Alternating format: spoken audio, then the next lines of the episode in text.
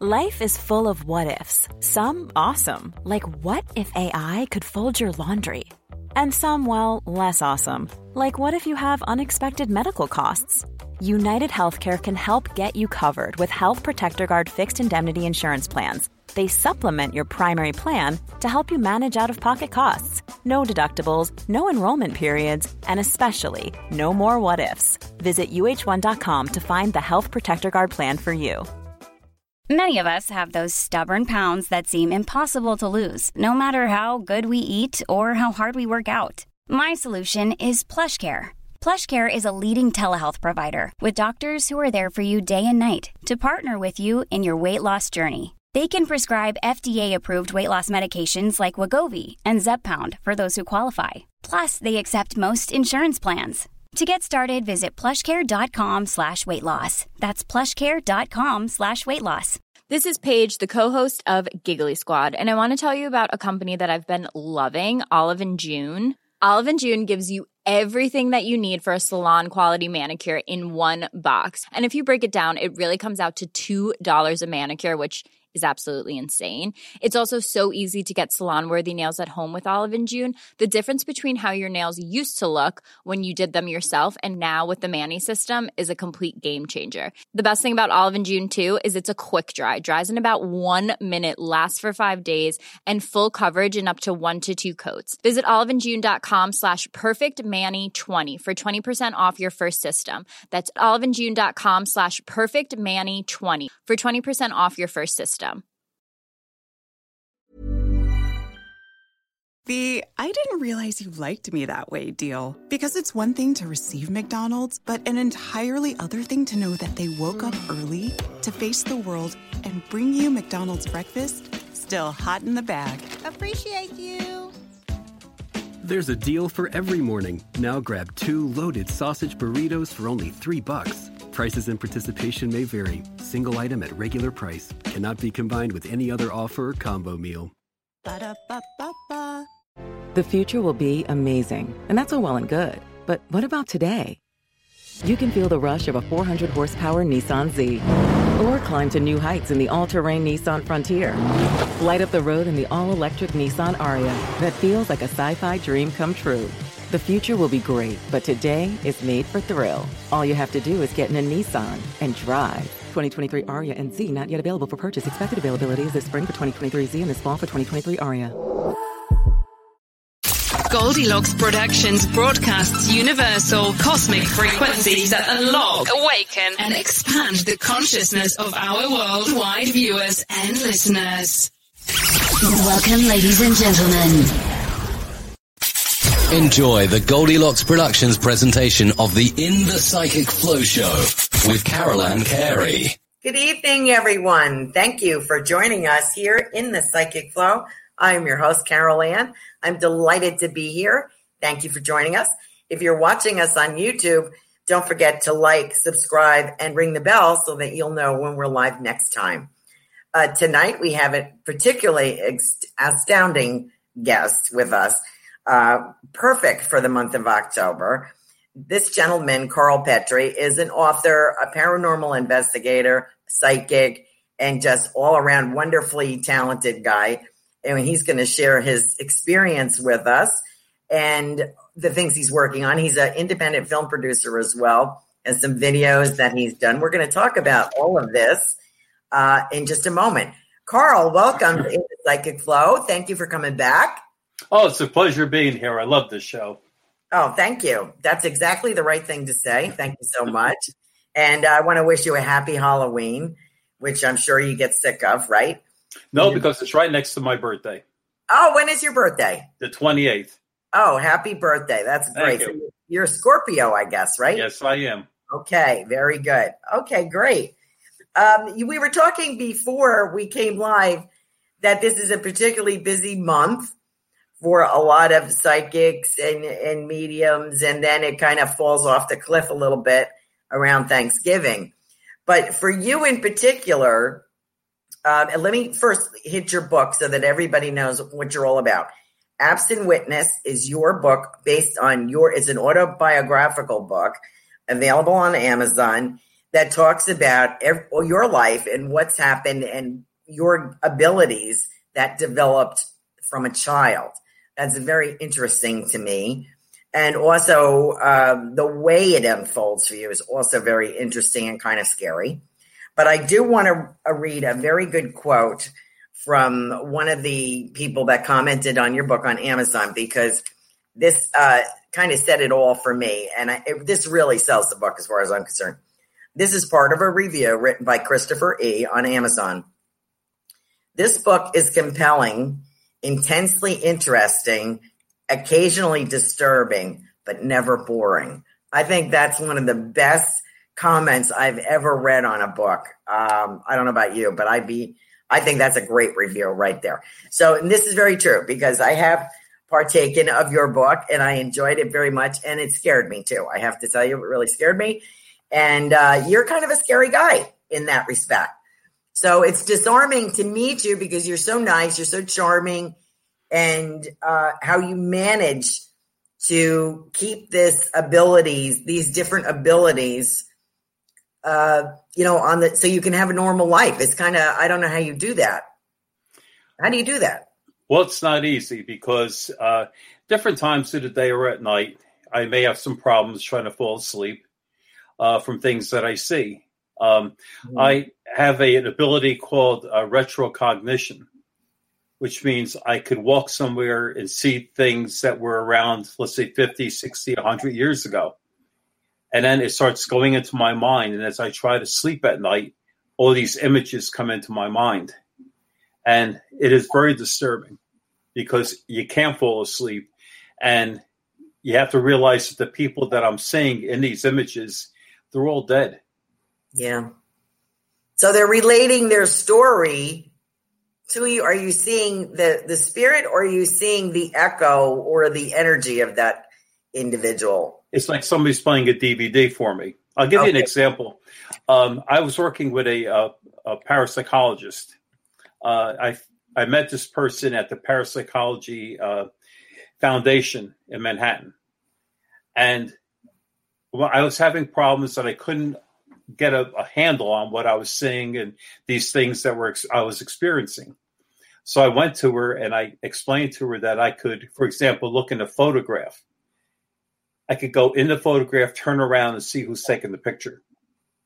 And mm-hmm. so mm. she looked at me like, you know, this is unusual. And I said, give me a picture and I'll do it. So she invited me over to her house and she said, um, here's a group of pictures. They were on top of her bureau. And she said, pick one. So I looked at all these photographs and there was one with two women standing like in a garden one had a apron on, cooking apron. And I looked at it and I said, this was taken during World War II. Mm. Uh, the, the woman with the apron is cooking, and the man that's taking the picture, and I contorted my body. I said, he's having problems holding the camera. And I said, he has blue pants on, white shirt, and a blue tie.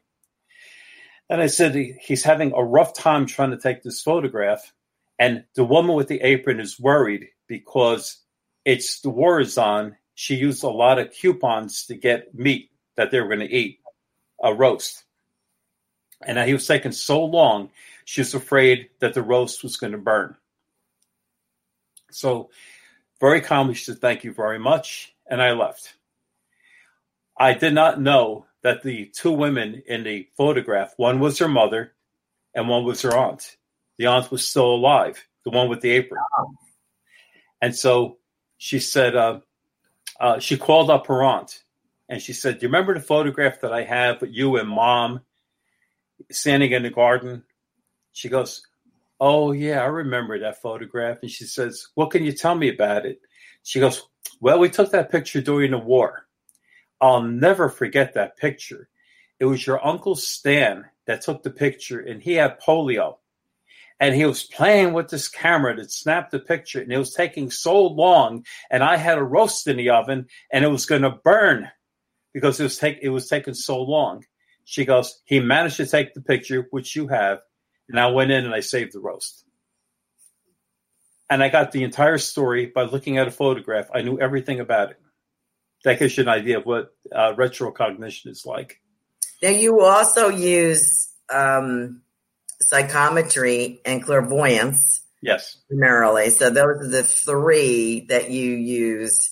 Um, so, I think people can relate, our viewers and listeners can relate to that. They just aren't sure sometimes what it, ability it is that they're using.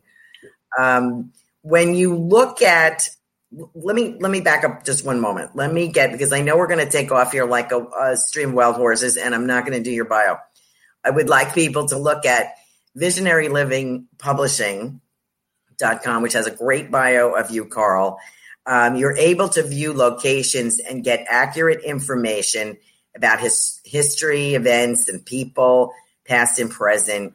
Um, you're also uh, empathic and is able to tune into the emotions others of others past and present. Um, let me see. A tv series based on your autobiographical uh, book excuse me absent witness uh, and film of which is in production so you're still working on that. You can check out carl on facebook carl petrie on facebook. Uh, let's see. We were also uh, you were also we were talking before the show that you were musically inclined and got an invitation to write music for Gary Lewis and the Playboys. Yes. Thought your band was going to be playing, and actually, all they wanted was you. That's it. Only me. Them. and your parents nixed that. You could have been in LA with Gary Lewis and the Playboys, but your parents said, yeah, no. You are from the Ironbound district of Newark in New Jersey, and you reside in Kearny now? That's correct. Yes, okay. it is. So uh, your parents weren't letting you go off, to, you know, on some wild expo anywhere. You're also, uh, thank you very much for your service as a veteran. You're a Vietnam veteran, and you were seriously injured, um, and it took you a while to re- recover from that. So I want to thank you personally for your service. You were also uh, after that, you were working at the new in Newark at the Federal Pacific Electric Company for quite a while, different positions there, management positions. But when the company moved uh, to North Carolina, I believe it was, you found, founded your own production company, Metro Video Productions. You married your childhood sweetheart, which I, I just love this story, and you live in Kearny, New Jersey. Did I leave anything out? The, what I didn't mention is Ironbound Vampire. That's right. a video you produced. Uh, let's see, the ghost of was it Angela? Angela Webb. Angela Webb and Requiem for a Vampire. Yes. All great videos. That can people find these videos and if they feel like watching some Halloween kind of stuff that you produce? Well, I'm sure you could find it online. Okay. Or, or if you could uh, actually, you could buy it from. Um, uh, there's a distributor in Pennsylvania. So if you just, uh, it's oldies.com. Okay. Um, and they have the videos available there. Oh, great. Because people might want to check that out after this uh, interview with you. What else did I want to talk to you about? I read your, that, um, oh, I also watched your interview on Strange Dimensions. That was a couple years ago. Great yeah. interview by uh, Rosemary Ellen, uh, and I don't see her last name. Soley? Souls? Guiley. Guiley. I can't right. read the handwriting. Okay. Um, you don't often do a lot of um, promotion because you do not work for money. You That's do true. not get paid for your readings. I don't do readings. You don't do readings. You do if someone has a problem in their house and they reach out to you or some what kind of tell our listeners and viewers what kind of work that you do accept. Okay. Uh, when a person has a problem at their home, uh, and things are kind of scary for the family, uh, they may reach out to me to investigate it. You see, when you don't charge money, if there is not a problem, you could tell them there's nothing here, and they and they're okay with that. If I charged money to go to these people's homes and there's nothing there, they're going to say this man is a thief he took my money and he gave me nothing. Oh, I see. Yeah. You know, so if I go there and there is something, I try to help out with it. but a lot of times there's nothing there. I mean, I went to one house where this one family swore that there was this ghost inhabiting their sun porch, Mm-hmm. and it makes it makes these strange noises at night. So they were very, oh, they were beside themselves about this. So I went through the house, then I went outside, and I saw a part of the aluminum siding was loose, and every time the wind would blow, it would start tapping uh, on their house. And they were telling me about the tapping that they heard. So what I did is I took the aluminum siding, I flattened it out, pushed it in, and I said, "Your ghost problem is gone." They were so happy. I didn't go into any details. I said, "Your ghost problem is gone," and I walked out. No money was exchanged, nothing like that. They were happy. I was happy. We had we solved the problem. But you know about being able to see things. Um, I recall a minister, female minister, was getting married, and uh, I went. You know, after they got married, whatever they wanted children, they started to have children. Well, the first one that was born, uh, she took it to her church where they were going to baptize it. So I drove up to this church. It was in central New Jersey, and I pulled up with the car with my wife. We got out. We saw their van come in. They opened up the van. The husband bought like uh, brought out like a bassinet or something, and the woman brought the baby out. The minute I saw her, I saw an entity walking behind her. Ah. And I said to Sue, I said, "Look, look, look behind her." I says, "There's an entity walking behind her." She goes, "Keep your mouth shut. Don't tell them that there's a ghost with them before they baptize their child." So I'm in there and I'm watching this entity right behind them doing this. So I figured I'll keep my mouth shut, see if she says anything. She should feel something. Well, I, I figured within a week she'll call me. She called me in two weeks. She goes, Carl, I know this sounds crazy, but I feel like there's something around me. I said, It took you two weeks to call me? I says, I knew that when you went to the baptismal. And I described it was a female and I described the way she looked and the way she walked. She goes, That's not my mother. And I went into more detail about the haircut that the woman had. And she goes, That sounds like my grandmother. She goes, I was actually closer to my grandmother than I was with my mother. So, and, we're talking here for a while, and I said, How would you like to meet her? And she said, I would. I said, so I, I told her what to do. Uh, it was, I says, when you were a baby, your grandmother should sing a song to you. She goes, she used to sing, You Are My Sunshine. Oh. I said, if, see if you can find a record of that or a recording of it. If not, I want you to sing it at night. Put one candle on the room, you know, in the room that you're in with the baby, and I want you to sing, You Are My Sunshine. Sing it over and over again. You will know when she comes into the room. She goes, Okay, I'll do it. So, what she did is she got into the room, she got the candle, lit it, and she started to sing, You Are My Sunshine, again and again. And by the third time, the room filled up with the smell of juicy fruit gum. Oh, wow. She goes, Oh my God, I forgot. When I was with my grandmother, that's all she chewed was juicy fruit gum, and she used to give it to me to chew. She goes, I knew immediately my grandmother was in the room.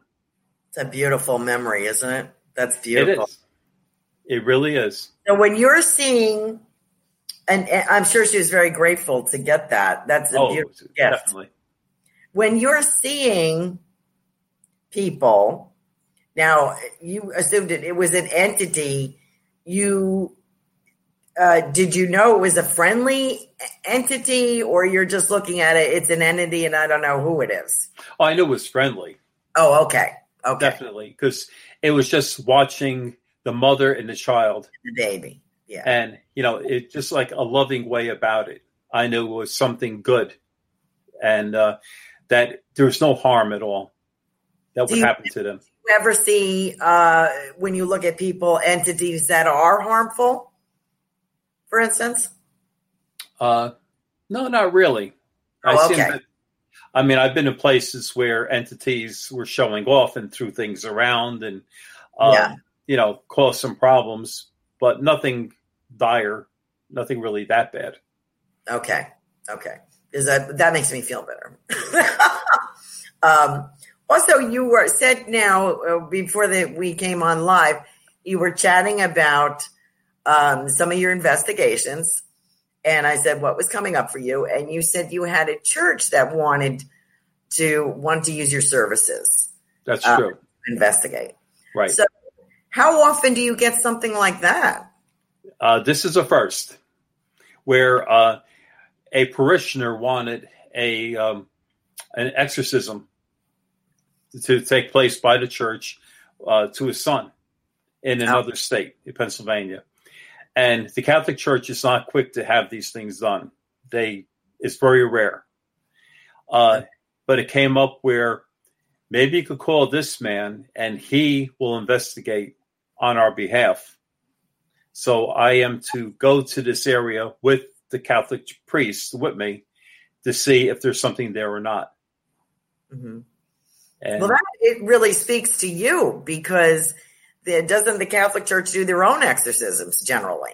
well, they do, but it's not as often. I mean, you would think that this is one of the things that they do on a daily basis. They Yeah. certainly don't. No, they don't. Yeah. It, it takes a lot of finagling to get the Catholic Church to do uh, an exorcism. It's very rare.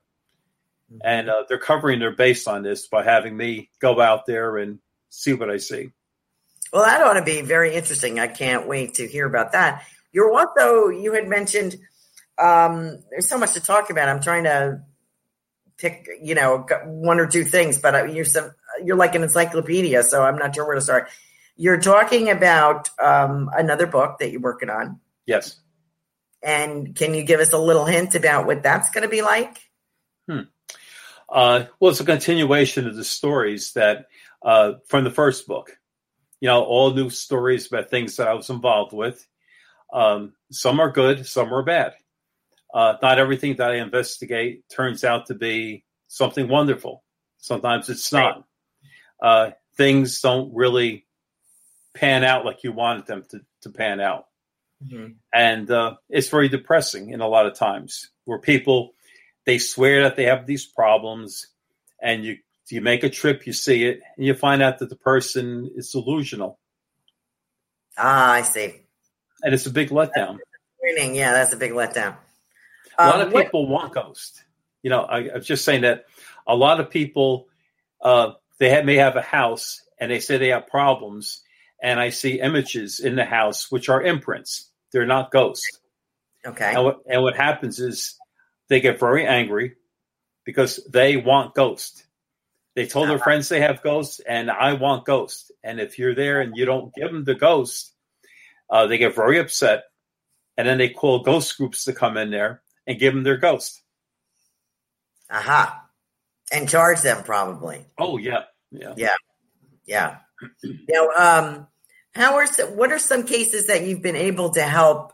I uh, actual cases where there was actual haunting. Are there actually hauntings anywhere that you've been involved in? Oh, absolutely. Uh, there are like in my first book, I talk about the um, the ghosts of Angela Webb, which also I made into a film. She had so many. Yes, they were throughout the house. It seemed like everyone who lived in that house, who died in that house, never left it. And uh, I was there with um, the English psychic Paula Roberts, uh, well known throughout the country. And well, the, the way uh, I'll explain to your your viewers here, uh, Paula is a psychic, works in Manhattan, and a customer came to see her and wanted a reading. And Paula said, You are surrounded by a lot of people in your life. Um, and she said, Not really, just my work. She says, No, around your home, there's a lot of people. She goes, I live alone. But see, you have to know Paula. She's there. No, you're surrounded by a lot of people. She said, If you count the ghosts in my house, I am surrounded by a lot of people. And she looked at Paula and she said, Would you like to see them? And mm-hmm. Paula said, Yes, I would. So up comes the telephone, calling Carl. Carl, drive me to New Jersey. We're going to see this ghost. It's right near the Pennsylvania border. So we went out there to see it, and the house was incredibly haunted. Not we're not all talking imprints. We're talking about I could see entities. We opened the door. There was an entity standing behind Angela Webb, and she was walking around the living room. And see, Paul and I have this thing. I won't tell her what I see. Paula says, I feel somebody in the room. I says, That's right. She goes, I sense a female's in the room. I said, That's right. And, she, and she's looking at me, and I said, And she's standing right here. And I describe her. Mm-hmm. And um, the outcome was that the Angela Webb died in the World Trade Center. Oh, that's the 911. Yeah. Yes. Okay. She died there. And when we went to the memorial, uh, which was in uh, Harrisburg, and we saw her parents. So two of us walked up to her parents. I introduced myself, and Paula introduced herself. And the uh, father and mother looked at both of us. We know, we know who you are. I said, "Oh, really?" and uh, she said, uh, "Oh yeah, you were investigating the house with all the ghosts it has." And so mm. Paula said, uh, "Did you think there were ghosts in the house?" She goes, "I know there were ghosts in the house. We went ah. once. We will never. We never would go back to her house." And uh, and then when we were ready to leave, the father said to me, he said, "Looks like the house has one more ghost." And that was coming from her father when you um, I think we talked about this the last uh, last time I interviewed you. What makes uh, well, first of all, let me ask you. Let's define ghost versus imprint for our right. viewers and listeners because they may think they have ghosts, but it's actually an imprint. Right. Okay. Okay. Take a house that has, um, let's say, on the first floor, and this actually is what I experienced once where a man comes home every single day. Mm-hmm. He walks in the front door. He takes his hat off and his coat, walks up to the closet, hangs his coat, and puts his hat up on the shelf. He does this every single day for 40 years. Once he's gone, people in the house looks like there's something that's coming in through the house, looks like a man who takes off a hat and puts it you know, in a closet, and they swear it's a ghost. It's not. It's, it's an imprint. And you see people like walking up and down the stairs. And uh, the one house that was very upset because I told him they had imprints instead of ghosts. Uh, I said to him, "Want me to tell you what? You, where do you see these ghosts?" And he said, "Yes." I says, "In the middle of the stairway." And I described the man. I says, "He has a beard," and they says, "That's right. That's right. That's right." Everything I was saying was right. And I says, You have imprints. They are not ghosts because I see them. And that's what an imprint is. A ghost is something else. A ghost has like a mind of its own. It go, walks around the house or looks at the people, will visit rooms, things like that. It's a live thing. It's it's actually mobile. It's going through a home or a factory or whatever. That's the difference between the both and a, and a ghost could uh, technically move something, correct? Or some, not all ghosts are created equal. Okay. Uh, right? Some ghosts can, some ghosts can't. Okay. And that depends on them? No, I believe whatever their abilities are. Some have okay. abilities do it, some can't. Okay. Maybe some are stronger, some are can't. Okay, got it. I understand. So if they have developed that particular skill on the other side, then they can use it. If they haven't or it's not important to them, they don't. Okay. That's true. Yes. Okay. What happens? Um, give me an example of. I'm very into history, and if I had your ability, I would like to have it maybe for like a couple of hours on a trip someplace to see historical people at that location. Let's say, like, I don't know, uh, someplace in Normandy Beach or uh, in World War II or Gettysburg or something like that, right. or Abraham Lincoln's office or the White House, you know. What what kind of things have you seen in historical places that you could share with us? I was invited to look at a home in Hanover, Pennsylvania. Hanover uh-huh. is not far from Gettysburg. Okay. Now, I went to see the house, which, by the way, there was nothing there. But okay. I walked on the front lawn, and images started flashing back to me from the Civil War days. And I saw there were wagons on the street, and one was on their property, and there was a soldier who died right next to the wheel. Uh. And so they they were Confederates. And I said to the woman, I said, Your house, I don't see anything in the house, but outside there's a wagon. It looks like a Confederate soldier that's there. And I says, He's dying or he's dead next to the wheel. And uh, later on, I went back to check about Hanover, Pennsylvania in the Civil War mm-hmm. only to find out that Hanover was the area where they put all the wagons. And there were skirmishes there, and some of the people died, both Union and Confederate. Right. So here, here I was at home looking for entities, ghosts. They weren't there, but I went outside and I saw all these wagons. I knew nothing about what Hanover's, what they were involved with during the Civil War.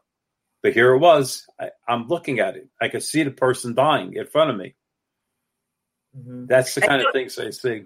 Don't you think that's important? Because uh, when I talk about mediumship myself, um, I like to validate who I'm getting or what I'm seeing. And I kind of stress that to people who are maybe coming up or just learning about their abilities. I always feel uh, the people that come into me, I like to validate who they are.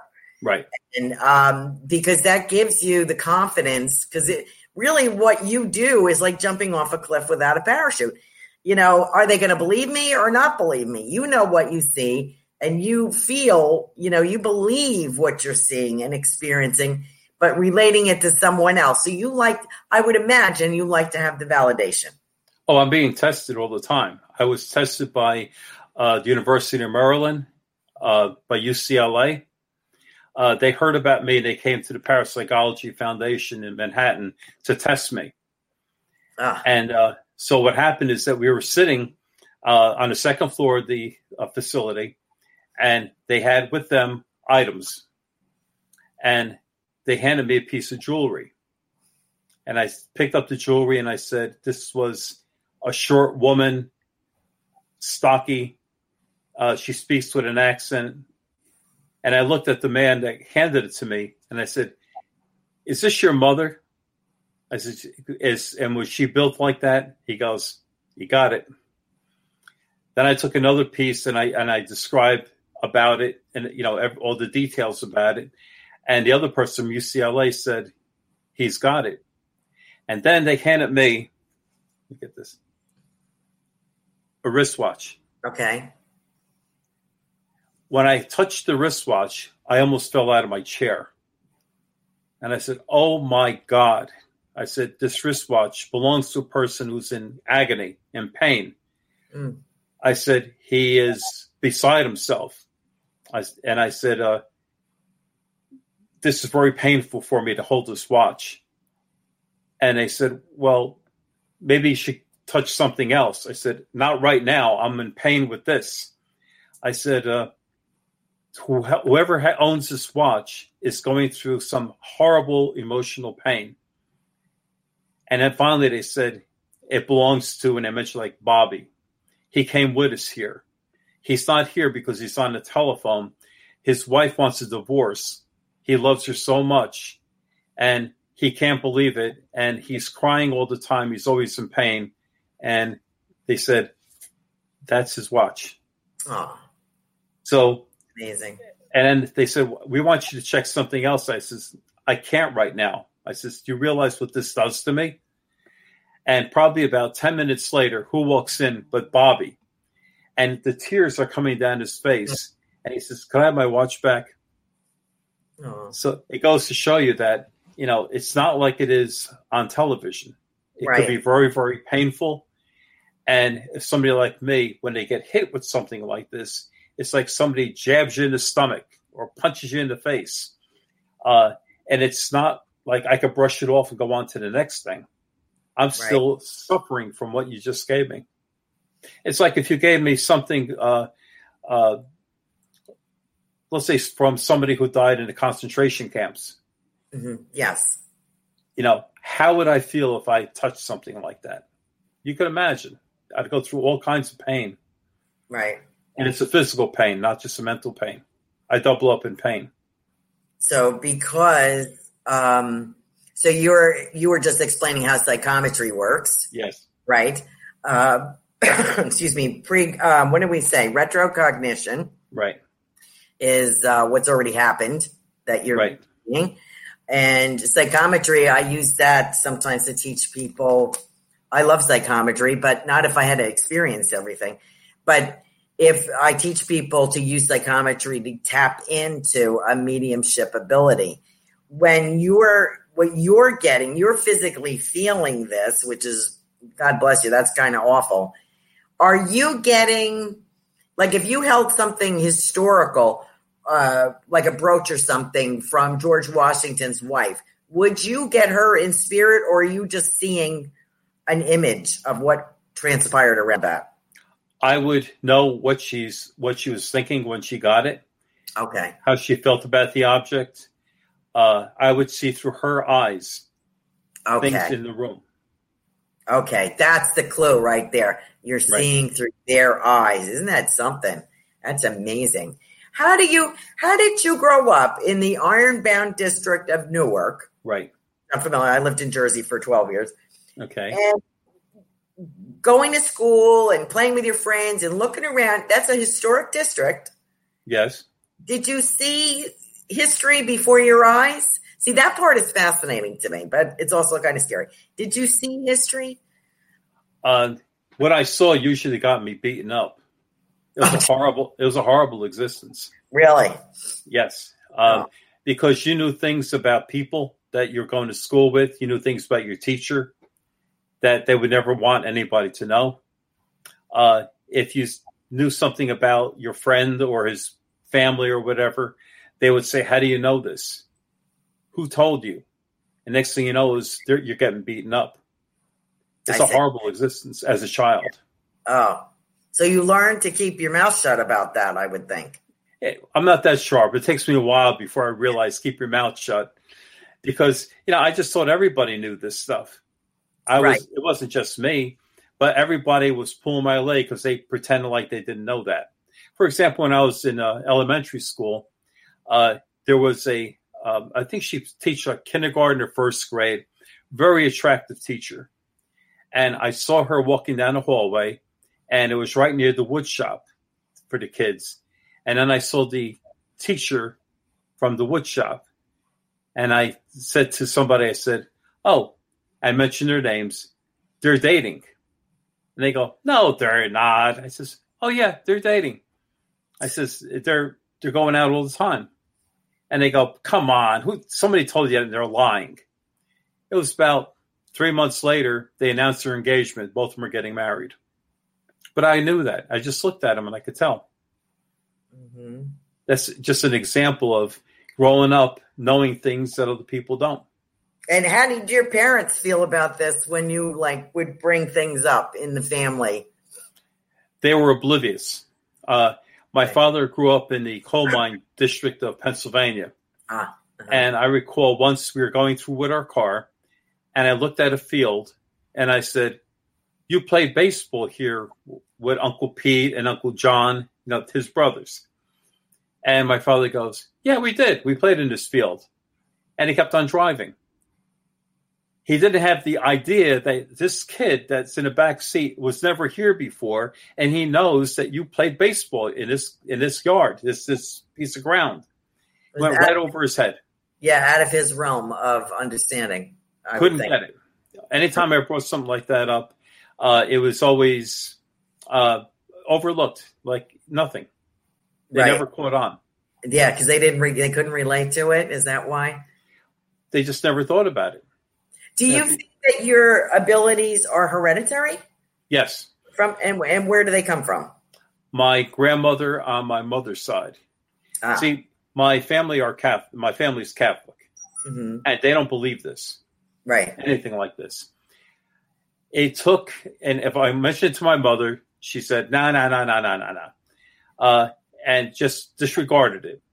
My my mother's sister, my aunt, was on her deathbed in the hospital, and she said to me, "She goes, you have the same ability as your grandmother." She goes, "In Europe, people came from miles around to see her." And she goes, and you could do the same thing. You have the ability. Mhm. And I'm looking at her like, why didn't you say something to my mother years ago? But she wouldn't, because it would cause a problem. Ah, I see. Yeah. But you know, I maybe I mentioned it before about um, I could look at people and I see things in their past. right.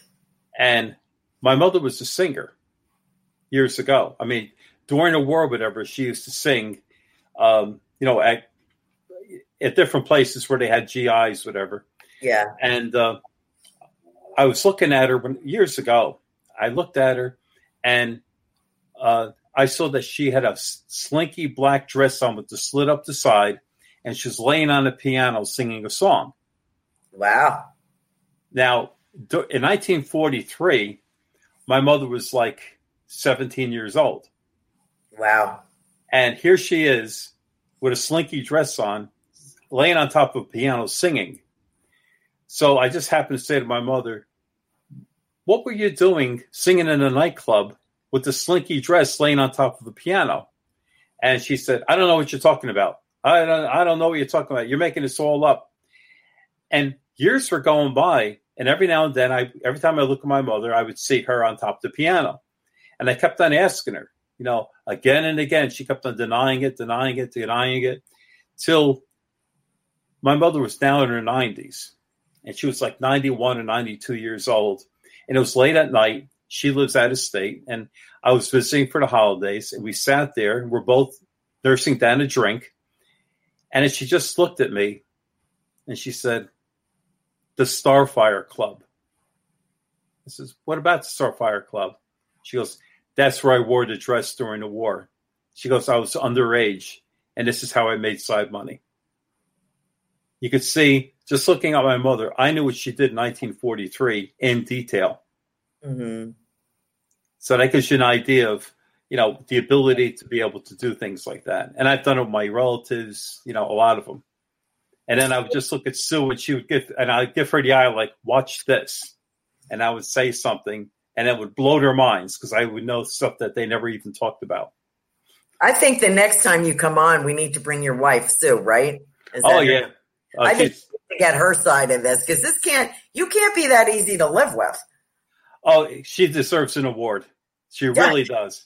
Uh, you know, she she's a psychologist, which I have a I have a living psychologist that could that could help me out.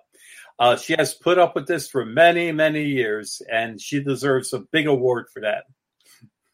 Well, she must really love you, and I, I think she understands who you truly are. So, Oh she- yeah, you know, I would imagine when people, um, now, I mean, I do this, not not the way that you do it, but I do it, and um, I don't know if I would want you. I would not want to ask you anything about myself because you might spit out God knows what. Just for example, I mean, Right. you know, I'm not convicted felon or anything, but I mean, you might spit out something embarrassing. How do you gauge what to say, what not to say, or do You you it at all? You answer the question why I don't do readings. That's fine. We I was invited to a, a, uh, a Halloween party. It was in Manhattan, and there was a lot of um, people from the media that were there. And this woman goes ahead, and not knowing why I was invited there, uh, after we were there for about forty minutes, she came out and she said to both me and Paula Roberts, the British psychic, she goes, "When are you going to start?" And we said, "Start what?" She goes, readings. Aren't you both going to do readings for all my guests? Ah, And I says, I didn't know anything about this. And Paula said, I don't know anything about this. Mm. She goes, Well, why do you think you were invited? And we says, We just thought we were invited. You know? and uh, she goes, Well, she goes, You were invited because I want you to do readings. So That's Paula Roberts, oh, very rude. So Paula said, I just do this for a living. I could do your readings, but you don't want him to do the readings because he doesn't know how to really handle it. He'll tell you exactly what he sees, and that may not be good. Mm-hmm. And uh, the end, the night didn't work out that well for her or for us. Uh, but it goes to show you that when it comes to readings, when I see people, I just start talking, whatever comes into mind. Okay. Where other people could hold back or they know I shouldn't say this or that. I'll say everything I say will be accurate, but it may not be what you want to hear. Well, a gift like yours, it may not work for that type of venue, but you have done some homicide work and missing person. You've used your remote view, I imagine, your remote Yes. view ability, which is quite unique. Um, can you talk about any of those cases, like how these gifts of yours have been able to help? Uh, because you're primarily, I would say, a human servant, a humankind servant. Uh, sure, it's like um, you would think that the police call me all the time for this, and they don't. And there's a reason for it. They said if we call you and you solve these problems, that our taxpayers going to say, why, why do we have a police force and why are we paying you when we could just hire him? So I usually don't get called by the police, but I do get contacted by their families. Right. And I'll tell them, like in this one case, um, I went there. I never go alone. I always go with someone. I went with this parapsychologist from the foundation. And I went into this house. I said, give me a belt buckle or something, a medal that they owned, that they wore all the time. And so they gave it to me. And I stood there for a minute and I said, uh, the man drives a Lincoln Continental, a black one. And they just looked at me and I they said he was a chauffeur. He drove Lincoln Continentals. I said, okay. He wore an overcoat, he wore a hat, and he listened to 1010 WINS news station on AM radio. And so the man's mother, who was there with his sister, said that's all he listened to unless he had a fare. He had to put on music or turn the radio off. Oh, I see. But that's all he listened to, 1010. And I said, remember, I knew nothing about anything about this. And I said, uh, the man went to get a cup of coffee and he went into, and I said, it looks like a, a donut place. I said, I'm not saying it's Dunkin' Donuts. I'm not sure about that, but it's some place that has like donuts, pastries, and coffee. And they go, yes. And I said, he was shot there. He Oh. died there. And they said, yes. And so um, they said, well, who shot him? I said, uh, first I'll describe him. And I described him. And I said, he lives on the second floor of a bodega. That's uh, Spanish for like a uh, grocery store. Store, yeah. And I said, the man lives on the second floor and it's in Paterson. That's where he lives. And they said, well, they got the guy. He's Spanish. He lived on the second floor of a bodega. She said, and he lived in Paterson. I says, yeah. I, and they said, but was it a hit? Was was somebody hired to shoot him? I says, oh, absolutely not. He was at the wrong place at the wrong time. Mm. And they wanted to say that it was a mob hit, that Oh, it was premeditated. But the man just happened to want a cup of coffee and stopped in this place and got shot. There was no, that was it. And uh, what happened is they were very annoyed at that. They said, You just told us everything that the police said. And I said, Let me tell you something. The police are pretty good at what they do. Yeah. And it says, and it just confirms that what they did was correct. Eh, Oh, by the way, this never hit the papers. All the details were never hit the papers. The police made sure it never hit the papers. And I don't read the papers anyway. And it happened a while ago. But it's the families that call, call you and they want details about things, especially with uh, murder. How about um, like if you're if you well, I can understand why you don't watch the news, but if you were looking at, let's say you saw a missing person poster, Yes. what would happen? Oh, we had that. I, I worked with the uh, FBI on that one. Uh, there was a man that uh, brutally raped a woman under a bridge and left her. For, she pretended she was dead. Ah. And he left and uh, he went from one town to another by crossing a bridge. And the FBI, the state police were all looking in the wrong area. I saw the wanted poster. I called the Parapsychology Foundation because I'm not allowed to call the police about anything. Because if I do, I'll be a suspect if I'm right. Ah, So, I want to stay out of that. yeah. So uh, she called the FBI and she explained who I was and that I could possibly help them with the case. And they said, it is the it is the policy of the FBI. We do not solicit any work from psychics or anybody who has so-called abilities in any matters of the case. However, if he wants to give us information, we're willing to take it. You know, so they're saying that we're not soliciting that. Well, if you have some information, we'll we'll take it. yeah. So, so I said that you're looking in the wrong place. I told him what city to look in, what street he was on. I said, I can't give you the address, but I'll tell you what the house looks like. It's very unique. It's a yellow house that's three stories high. And he's on the second floor, and his grandmother's, who lives there, his grandmother lives in that apartment. He has his back against the stove, and he's wearing, we call it a gubelini, it's a stocking hat. And I says that he has that, and because it's a reward out, he's afraid if he goes out in the street that somebody's going to spot him and get the reward. And all he wants to do is go back to Puerto Rico. Hmm. And so I gave him all the information. They immediately left and they tracked down that house. They went up to the second floor, knocked on the door, opened it up. It was in the kitchen, and they saw this guy with his back against the stove wearing a stocking cap. And they said, We'd like to talk to you. And then they went into details. They said, Look, I just want to get out of here. I want to go back to Puerto Rico. Hmm. So he was arrested and they caught him. All So did because tell you this? I saw a sign. Did they tell you this? Did they give you the feedback? Well, they called back the parapsychologist. Okay. And so this is And- the foundation that you belong to, the Paris. the Parapsychology Foundation in New York. Okay. They moved since then, but um, they called her up and they said, "How do these people do this?" It's amazing. She goes, "I don't know, but I knew everything about the guy. I could see through his eyes. I knew where he was, what he was thinking about going back to Puerto Rico in full detail, Mhm. all from looking at a sign. That's doesn't amazing. happen, doesn't happen all the time, but occasionally it does." If you were, um, and today I think people are more open about what you do. Maybe not, not in your No. case. Maybe. Um, would you have, tr- would you have trained differently? Would you have used your abilities differently? What would you have done anything different now that you've had all this experience under your belt? Would you use this differently? I don't believe so.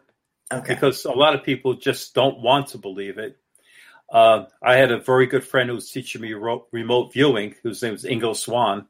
Yeah. And, uh, you know, he was teaching me and yelling at me all the time that I wasn't doing it right. Uh, but, you know, he would always test me and make sure that I was on target with this. Uh, but even with people like that, he's the greatest there ever was in remote viewing. And still, people, no matter what you do, they always have an answer. Well, he must have read it. He must have went on the internet.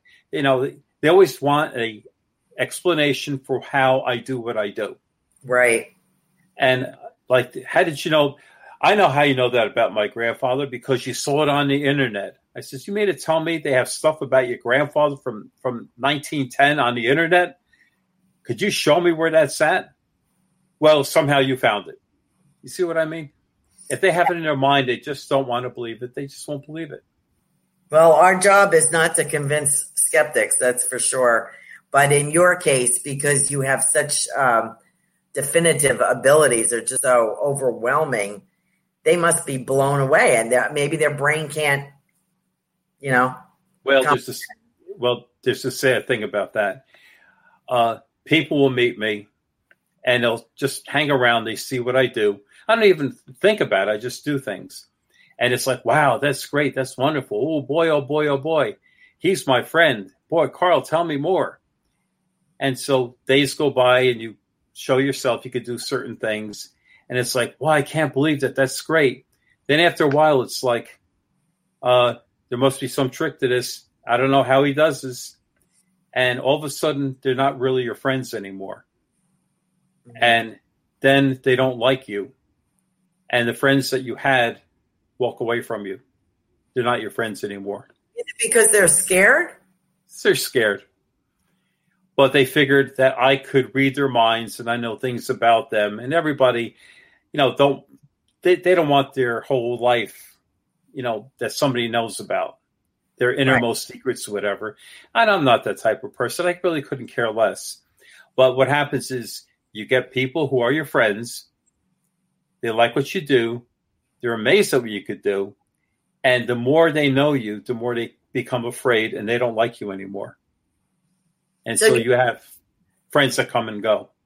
Do you? But you have? Would you have consider yourself that you have friends that do like uh, some of the psychics that you've worked with? Yes. People that understand the work. I would imagine um, it's more conducive of a relationship. First of all, there's no competitiveness with you at all. Right.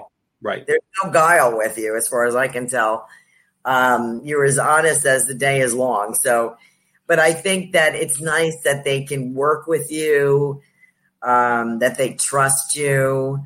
You know, I think that's really good. So maybe that's the important thing. Wouldn't they say you can count the number of friends on your hand? That's right. As time goes by. So I think that's uh, kind of weird, right? Do people ask you um, if they know, like, well, how's the election going to go, or what's the how's the stock market? Do people ask you that kind of stuff?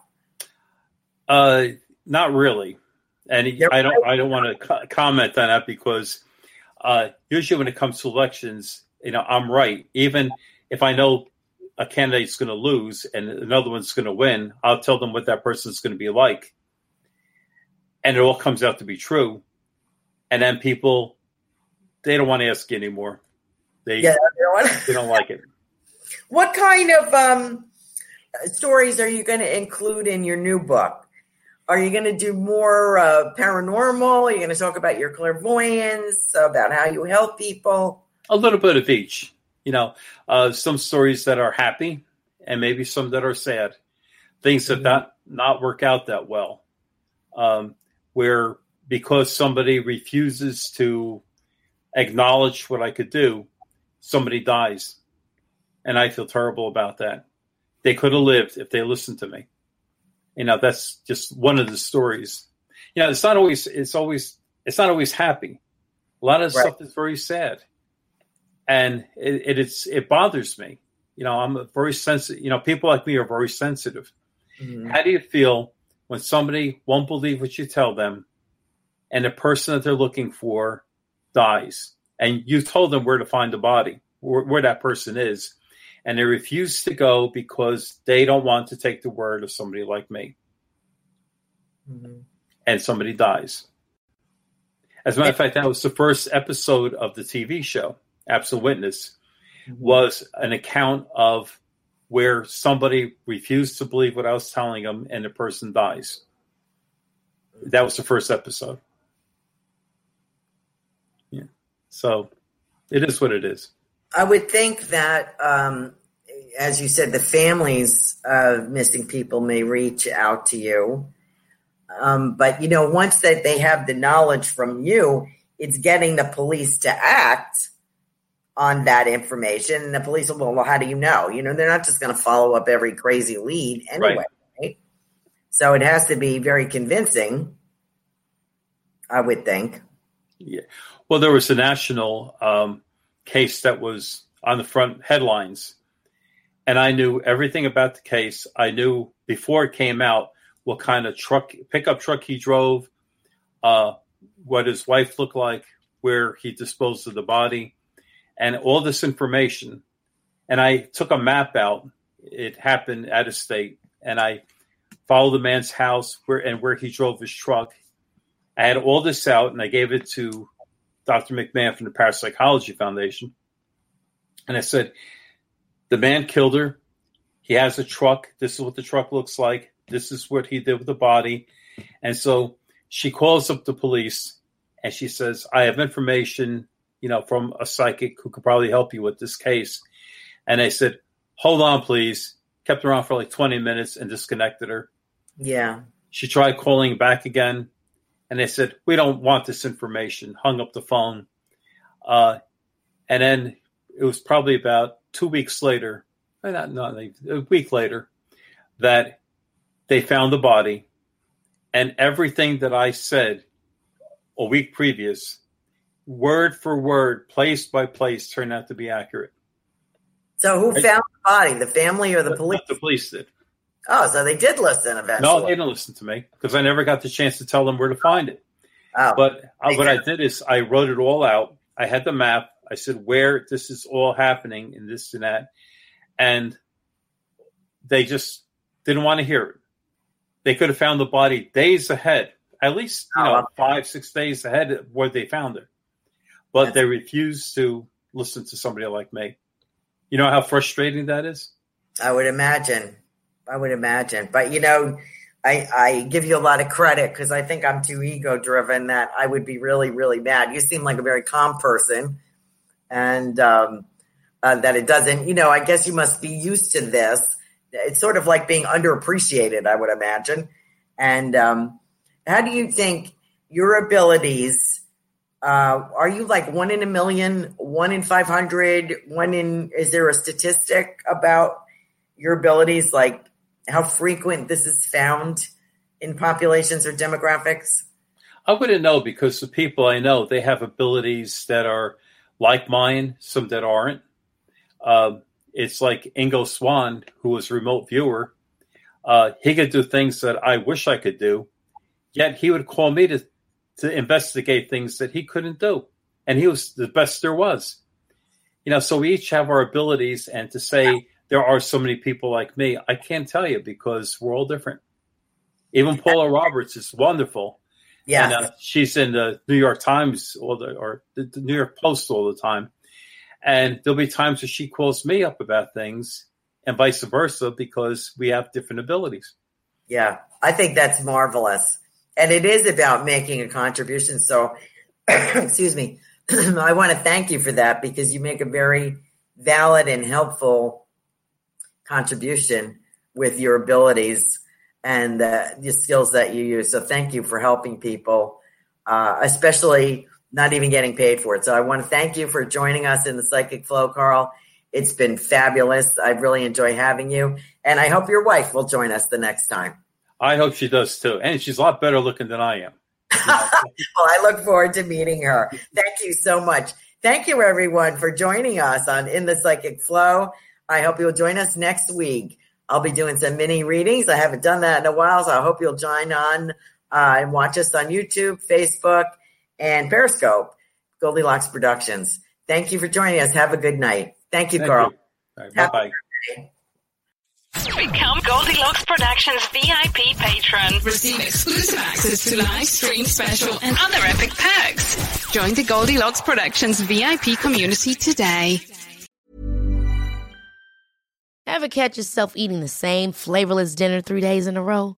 Dreaming of something better? Well, HelloFresh is your guilt-free dream come true, baby. It's me, Keke Palmer. Let's wake up those taste buds with hot, juicy pecan-crusted chicken or garlic butter shrimp scampi. Mm. Hello Fresh. Stop dreaming of all the delicious possibilities and dig in at HelloFresh.com. Let's get this dinner party started. Planning for your next trip? Elevate your travel style with Quince. Quince has all the jet setting essentials you'll want for your next getaway, like European linen, premium luggage options, buttery soft Italian leather bags, and so much more. And is all priced at 50 to 80% less than similar brands. Plus, Quince only works with factories that use safe and ethical manufacturing practices. Pack your bags with high-quality essentials you'll be wearing for vacations to come with Quince. Go to quince.com slash pack for free shipping and 365-day returns. Imagine the softest sheets you've ever felt. Now imagine them getting even softer over time. That's what you'll feel with Boll and Branch's organic cotton sheets. In a recent customer survey, 96% replied that Boll and Branch sheets get softer with every wash. Start getting your best night's sleep in these sheets that get softer and softer for years to come. Try their sheets with a 30-night guarantee. Plus, get 15% off your first order at bollandbranch.com. Code BUTTERY. Exclusions apply. See site for details.